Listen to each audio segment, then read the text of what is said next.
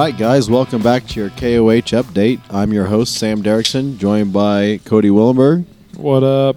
Randy, What's happening? The Oko dog. and Nate. Hey guys. So today we're going to recap our day, qualifying day. It's Cody's favorite day on the lake bed. Cody's least favorite day on lake, but actually, I think it's the night before that's worse than today. I didn't sleep at all last night. So, Um, w- what? Explain real fast what is qualifying and why is it important? So qualifying is everyone. It basically gives you your position from the start, from like when you start the race. Okay, so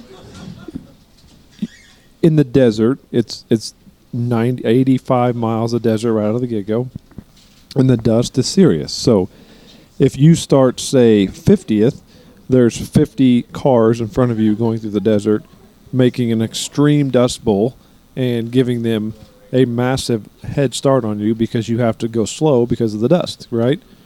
And that's that's the desert side of things. That's the desert side of things.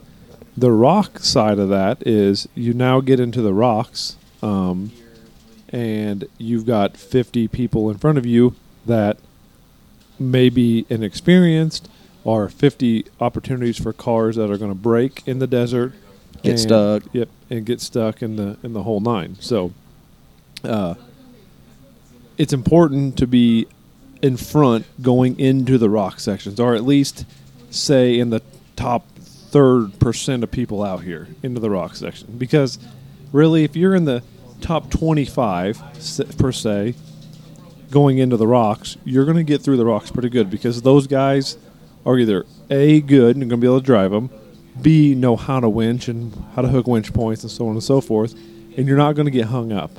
Because what happens here is the valleys are so deep and so big you have to get out and help the competitors because if you can help them get out of your way then you can go through that section. So that's that's you know not very often in racing do you go from 100 mile an hour to 5 mile an hour but you also got to help your competitors out because you need them out of your way so you can get through. So we talked on the last episode that in the drivers meeting they cut some stuff out of the qualifying course and then changed some stuff on the qualifying course. So last night uh, we all went out and you had pre-run the qualifying course a couple times to get a good idea what was going on. Yeah, so they Dave Cole is a heck of a race promoter, but um, he lives out here, and this is what he does, and he can say, you know, take a ride at the big uh, at the big rock, or um, go left at the rock holding or the ape the ape rock holding a grape, you know, because me and Randy did find that out there. That's a such thing. There's a rock that looks like an ape holding a grape. Okay. Yeah, at the trail angle, literally looks identical to a ape holding a grape. I And- mean, perfect. and there's a culture out here that is surrounding all these trails and they all have nicknames and they like they like listening to the drivers meeting know, they they talk about it like it's second hand like like if you ask an old guy at the at the gas station how do i get oh you go over here to old ben's house and you take a left it's kind of the same deal Yeah, and you know we're from, we're from the uh, we're from the East Coast. We don't we don't know this stuff. We don't wheel this stuff. You know, there's guys. If you're if you're within eight hours of here, you're coming here a couple times a year to wheel this. You know, if you're within 15 hours here, you're coming here. You know, a couple times a year to wheel this kind of thing, and it's 30 hours for us. So we come out here one time a year. You know, and we don't know these now. The more we've been out here, the more we are familiarizing ourselves with it and how it works and the layout of the land and stuff. But uh, we still don't understand it how Dave talks about it. And it's easy for him to change the course and just say, this is where you're going to go now, figure it out, because he knows it. He could probably do it really easy. And a lot of the people from the West Coast that run this race could do the same thing. But for us, it's, it's unique, it's different. You got to kind of figure it out the last minute. When they changed the course, we ran it a bunch last night, got familiarized with it. And then today, the course we thought was going to be the course last night was not even the course that was today. So and as of the start of the qualifying they hadn't even released the gps file for the qualifying course after an hour into qualifying, they didn't release the, the GPS file for the qualifying course. So it was supposed to be 8 a.m. and we were slated for the fourth car in the nine o'clock hour. Yes. which made us the 19th car overall. So we went up to the qualifying course to kind of check it out. Yeah, and so what Sam's saying there is is they break the qualifying out by hours for television time. So, you know, there's 8 a.m. hour, a 9 a.m. hour, 10 a.m. hour, 11 a.m. hour, so on and so forth. So we were the ninth, nineteenth car, fourth car at the nine o'clock hour. But the wind last night was so brutal, it ripped any markings and banners they had down, so they had to remark the course. So we had heard earlier in the day that everything was pushed back an hour.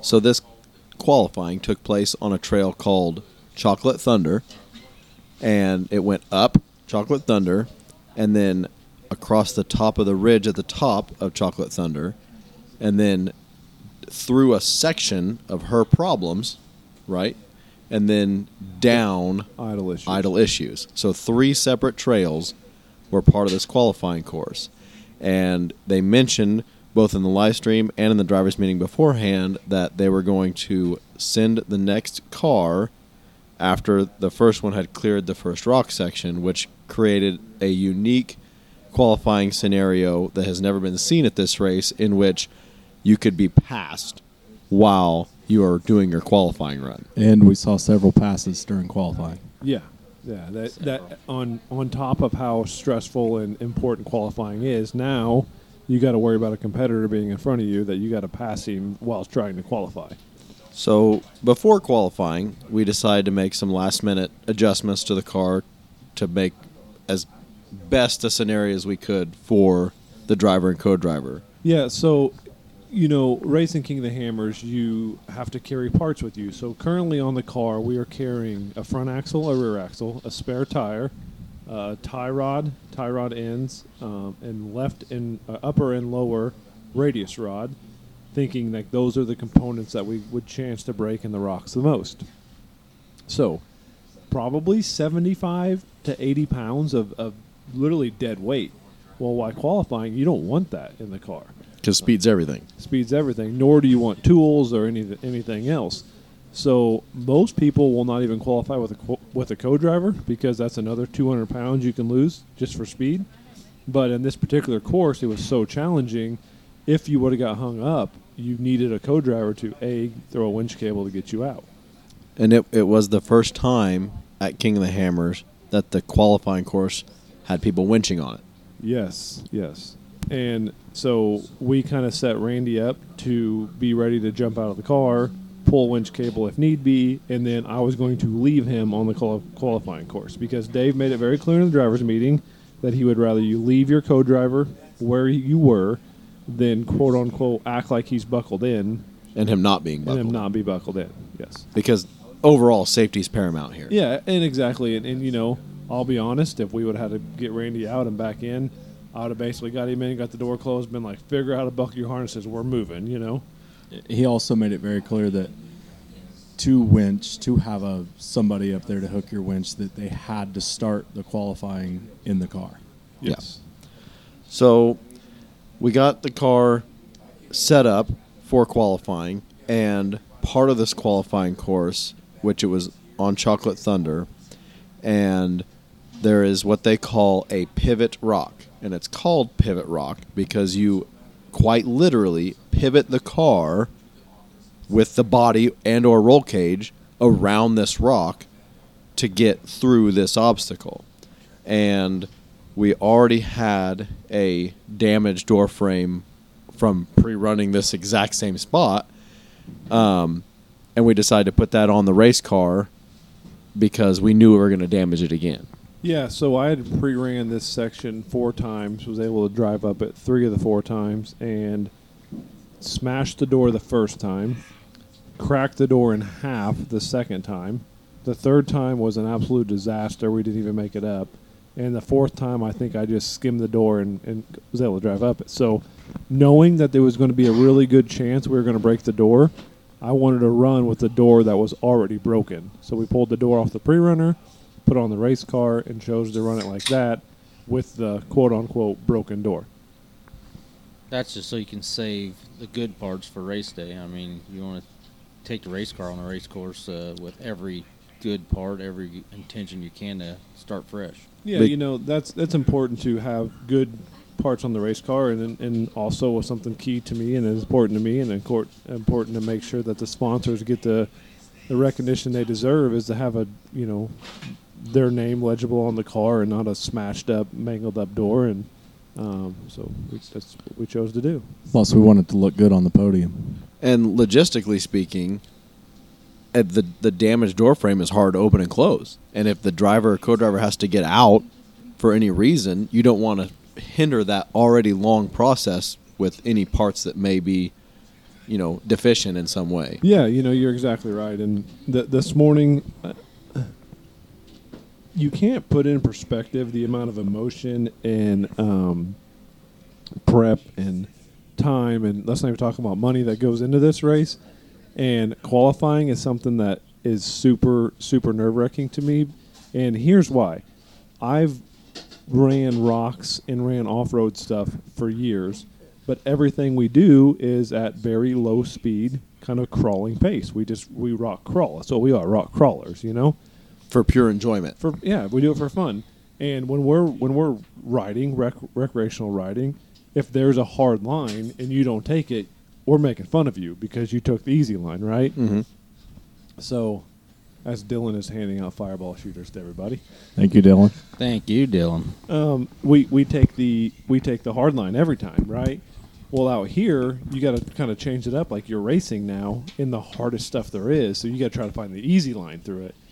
And in qualifying, you need to go as fast as you can, and that's not something I'm used to doing in the rocks. I'm used to going slow, slow and steady kind of thing. And you got to pick it up and you got to drive fast. And I don't, I don't know why it gets to me the way it does, but I was I was emotional this morning. I was uh, kind of stressed out this morning, and very very worried about the overall outcome of qualifying. So we get up there, we find out that it's been pushed back, so we kind of give us a little bit of breathing room. We come back to camp, we get everything finalized, everything ready to go, ready to rock and roll, and uh, a little bit of inside baseball here. We put a little bit of a tweaked tune in the car uh, to get it going. A um, couple wastegate issues, you know, technical things, and our tuner suggested that we do a wide open throttle pull to make sure it didn't go into limp mode, which would handicap your throttle response and your overall top speed and everything. Yeah, and we and we had planned to drive the car this morning. Well, qualifying gets pushed back an hour. I think we have time at eight o'clock, eight fifteen it was, to go up there and, and check out the qualifying course and watch a couple people run. Well, we got there and we found out that like They tossed the order. they yeah, and they're they're running like quickly, and it I, w- I had to get I had to basically go right back, get in get gear on, fire Suit up, on the whole which is not easy. No, um, it was upstairs in the stacker. Not even have my you know nothing was out, nothing was ready, and we quickly got ready to make it to the line, and we pulled up. What was there, Nate? Five cars in front of me. Yeah, roughly five Yeah. cars. So we we pulled up to the line and we were going quickly, you know. So we had no time to kind of run the car to see what it did. And then on the way out there, the AIM device, which is like the computer in the car that tells you everything and data logs stuff and GPS coordinates and things, was showing me. I think what we hit 1.7 pounds. 1.8 was your max. Yeah, a boost. Um, the cart felt like it had power, but the computer was saying you don't have power. which is concerning. Already nerves, you know, on edge from, you know, obviously you were nervous about the the whole qualifying, and we were kind of giving you a little bit of grief about not pre-running a full wide open throttle pass, and you did it on the way to line up for qualifying, and then the computer says, "Hey Jack, you ain't got no boost," and uh, it turns out It, it turns out that the computer was just in the wrong setting, right? Yeah, yeah. Computer was in. in metric It was in Yeah. KPA, yep. yeah. It was bar actually, Yeah. but Was yeah. So it was saying 1.3 to 1.5 bar, which is you know 19 or whatever yeah, 11 psi. to 12 pounds of boost. So it was working fine, but the computer was reading in the wrong scale. Essentially, it's like it's like when you do uh, when you are when you're flexing for the gram and you switch your car to kilometers per hour and you do a zero to 100 pull, but it's actually just zero to 60, and everyone thinks you're doing something special. But this is definitely not good for an already nervous driver. Exactly. So Super nervous.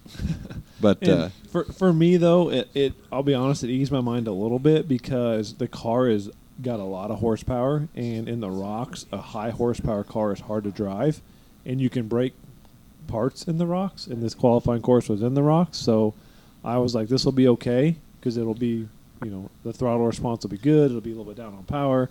Um, the reason the tune was funny, like Sam was saying, is because we've been trying to get the throttle sensitivity to go less in uh, in low range, um, and that's why what we were doing. We were been tuning that. We've been tuning power out of the car, basically. Long story short, we're taking power away from the car because if you can't put the power to the ground, there's no sense to have it.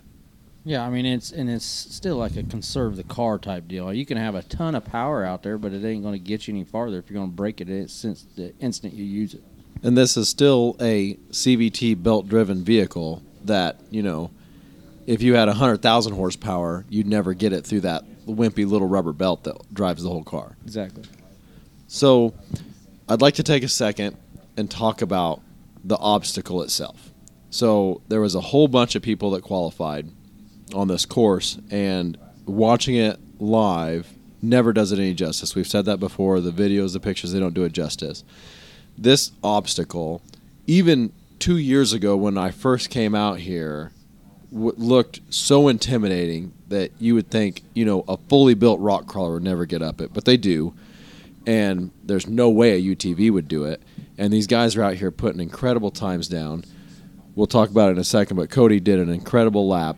He hit this most difficult spot in the most perfect way possible. But they were talking about it in, in the live stream that it's this difficult of an obstacle. Well, 10 years ago, they called the obstacle before it was the pivot rock was the gatekeeper because it kept you from going up the obstacle and 10 years ago most 99% of all vehicles would never get through it, let alone a UTV.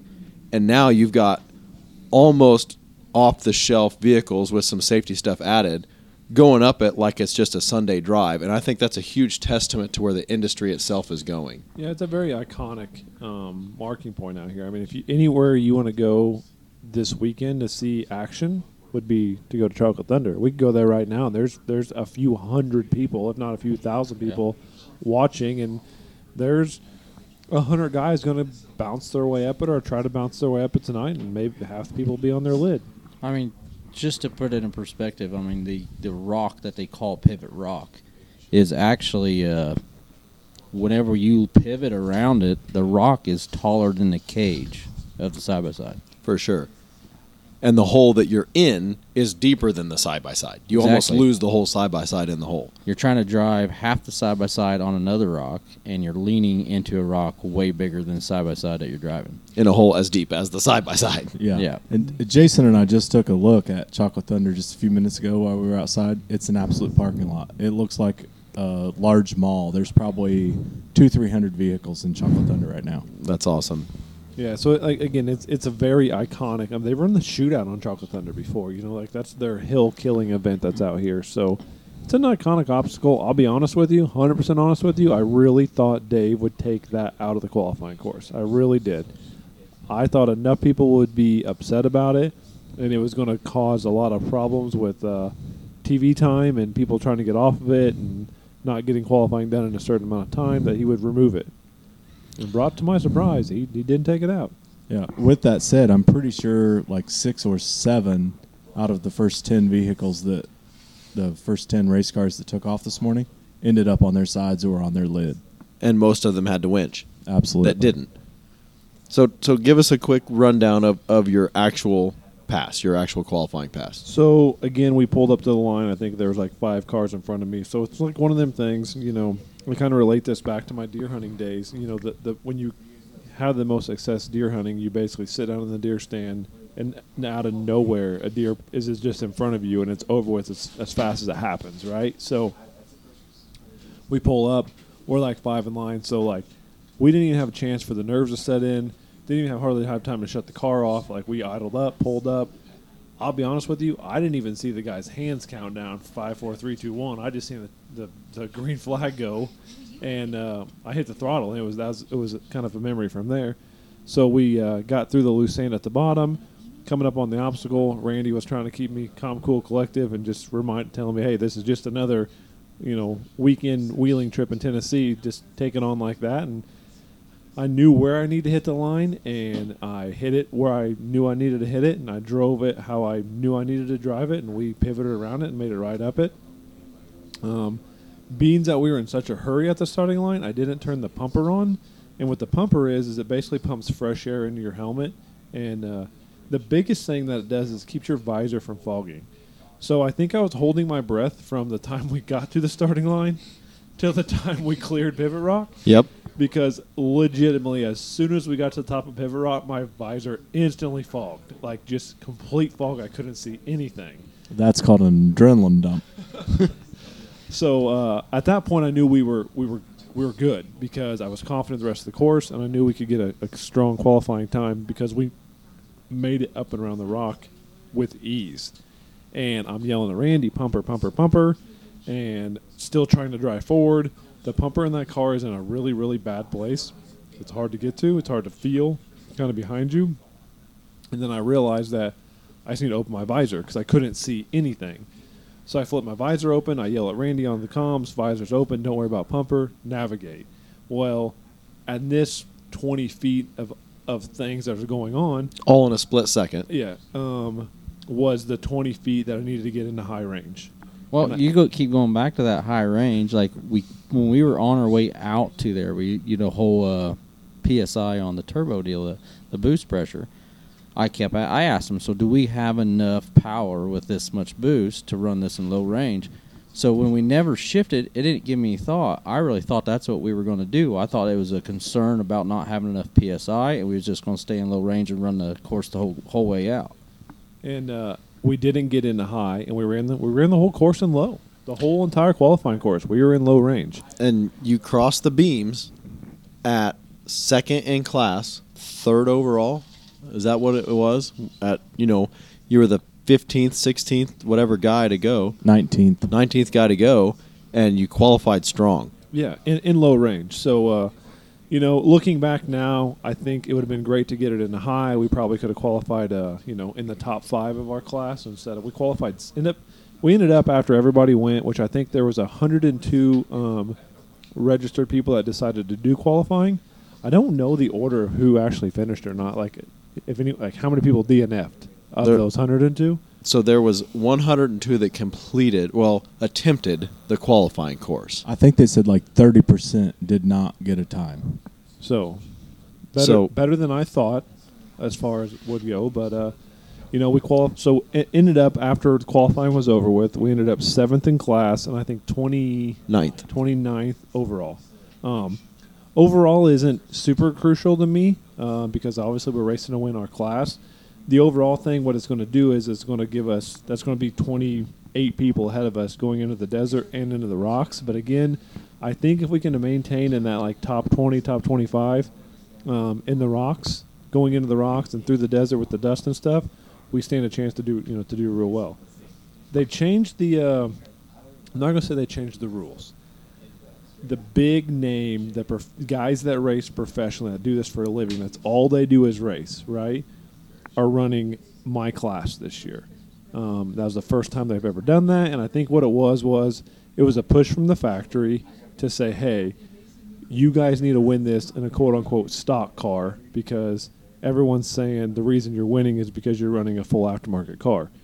So the main hitters, the guys that race professionally and get paid to go racing and they don't have a day job, racing is their day job, are all in my class this year because obviously when one big hitter does it, all the other big hitters follow because, you know, they want to race with the best of the best and they want to win with the best of the best. So, you know, Where were some big names in our class? yeah. Yeah, who who was it that we that we qualified right behind? Well, I'm looking at the list right now. Like Kyle Chaney's number one professional Can-Am racer. Cody Miller, um, Hunter Miller, Brian Deegan. We we qualified one position behind Brian Deegan. So, uh, you know, that's pretty that's pretty cool.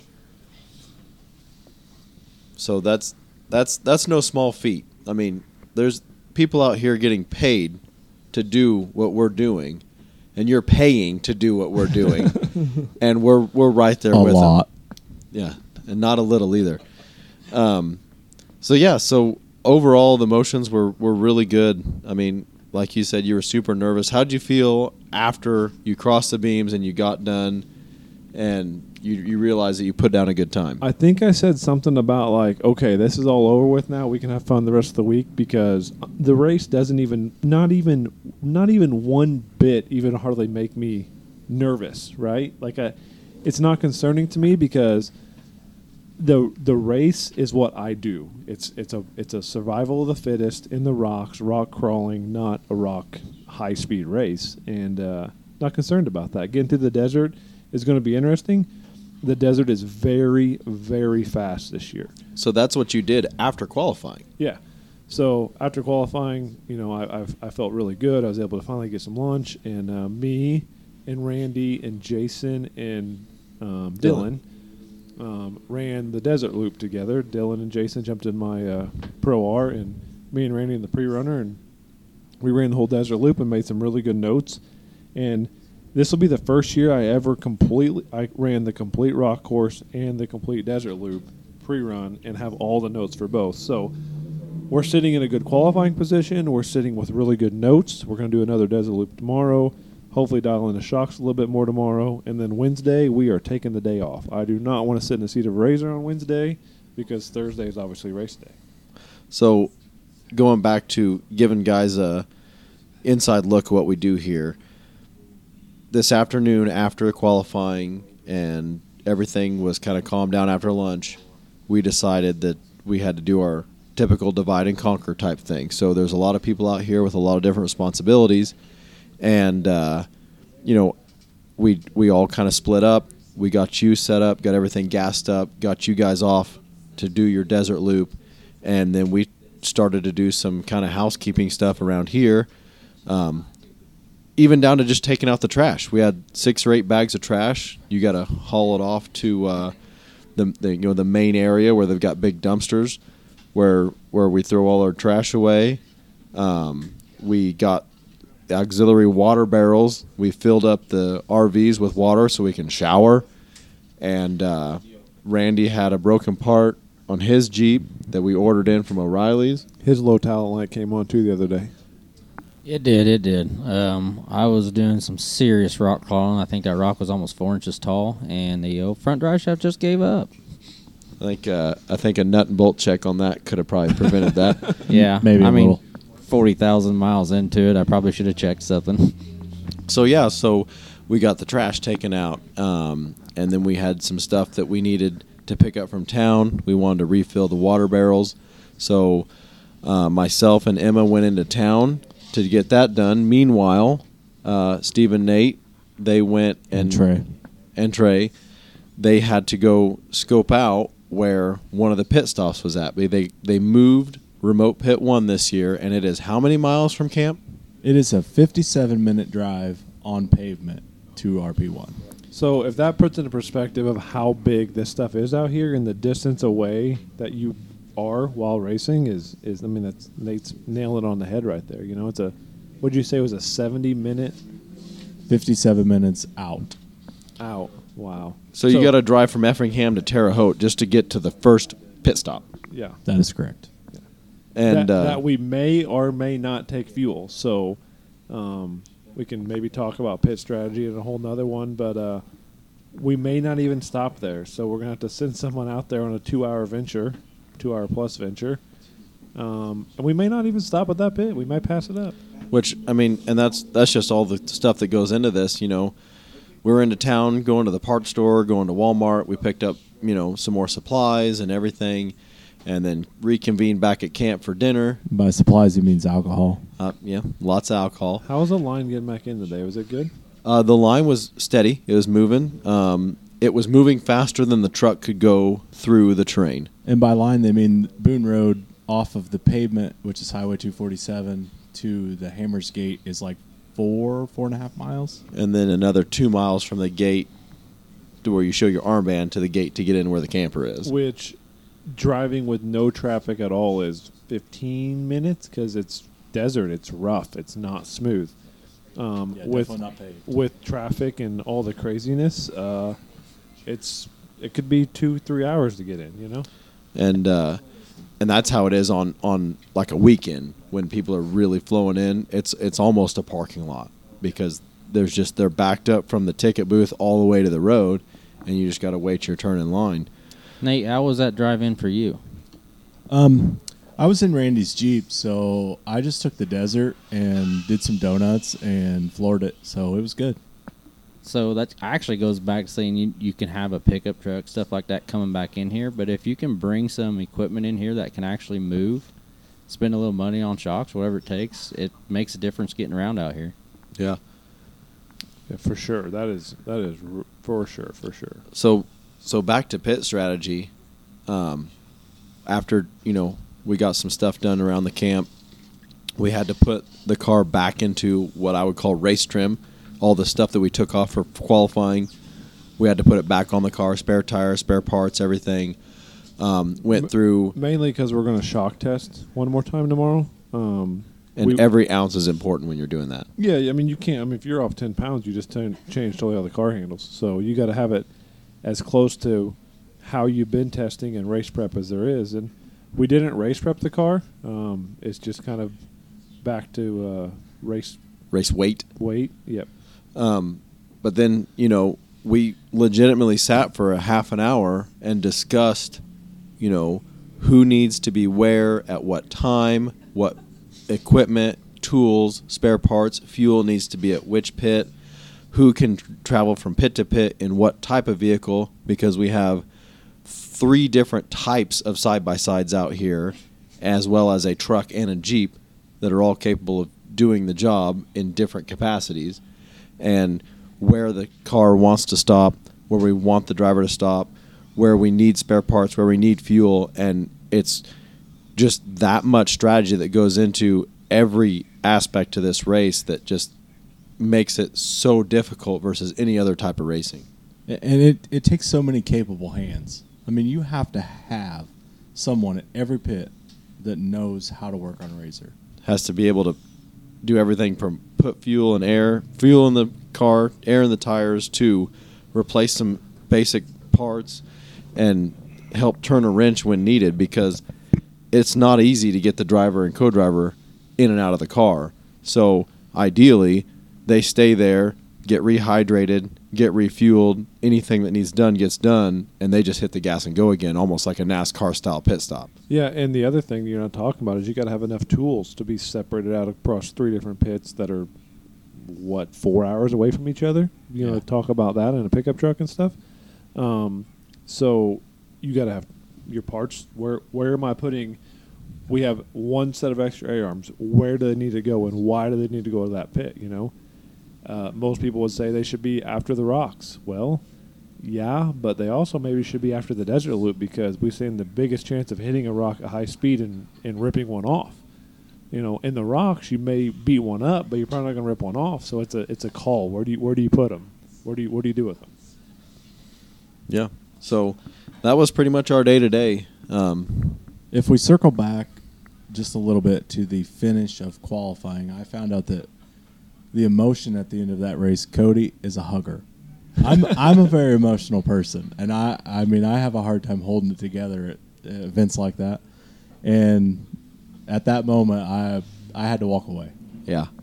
Yeah, you know, I didn't know Nate a year ago. I met Nate through through Randy, who just said, "Hey, Nate, you want to go spend a week in the desert?" And Nate's like, not smart enough to tell him no, clearly, because here we are today. but, uh, Clearly, um, yeah, I uh, I had a lot of emotion, and you know, I I've got a big heart, and and love everybody that uh, is able to take off the time they are to come out here and do this with me, and it's uh, it's it's kind of a big deal, you know. People kind of I, it's so funny since I've left. Like, how'd you do? How'd you do? How'd you do? Like, we don't rate, we don't raced yet. We're still prepping for this race. That's what it takes to do this race.